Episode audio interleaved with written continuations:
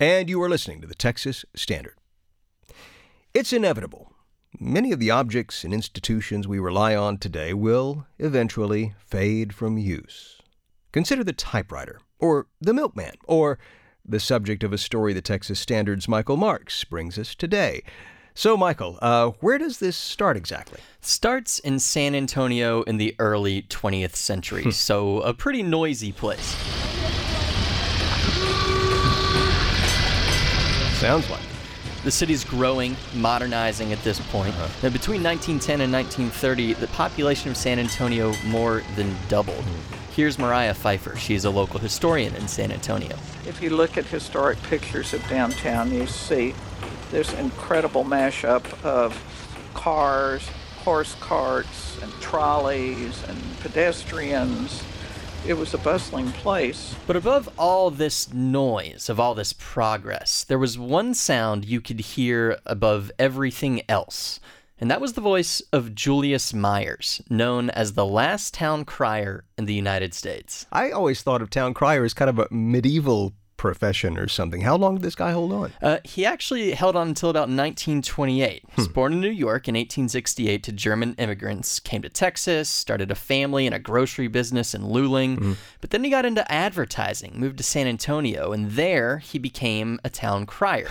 Here's Mariah Pfeiffer again. He's renowned for riding his horse through the streets and handing out flyers or calling out the news. He was impossible to miss. The man's nickname was Megaphone Myers for this big, booming voice. And he and his horse Tootsie would go up and down the streets in San Antonio wearing whatever costume was appropriate to advertise a baseball game or a produce stand or Joske's department store, for example.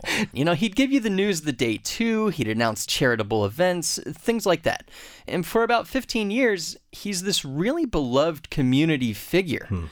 But things change in 1926, where even in San Antonio, town criers. Apparently, uh, had outlived their usefulness and were irritating the uh, the general public a bit. So in December of 1926, the San Antonio City Council issues a ban on town criers. And the culprits here, David, are two technological advances that you happen to be particularly fond of the automobile and the radio.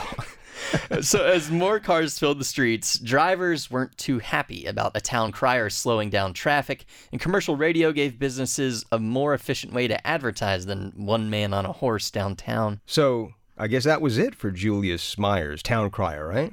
Almost, not quite. Because he was such an institution, he did make a brief comeback. Hmm.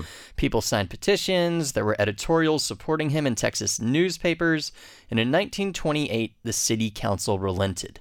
They allowed him to resume his town crying on two conditions. One, he could only advertise baseball games, and two, his horse Tootsie had to remain in the barn. I see. So he only returned on a limited basis. And not for very long either. In fact, on this very day, September 18th in 1929, Myers died of heart failure at 62 years old. And in the US, the profession of town crier went with him. Wow. His death was national news, and papers printed letters like this one from a local philanthropist named E.B. Chandler.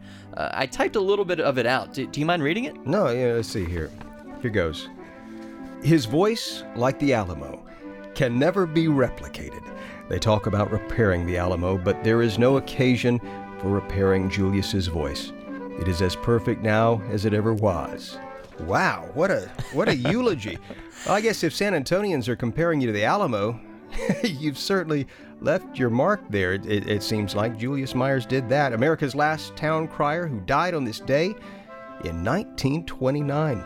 Michael, amazing story. Thanks so much for bringing it to us. Sure thing, David.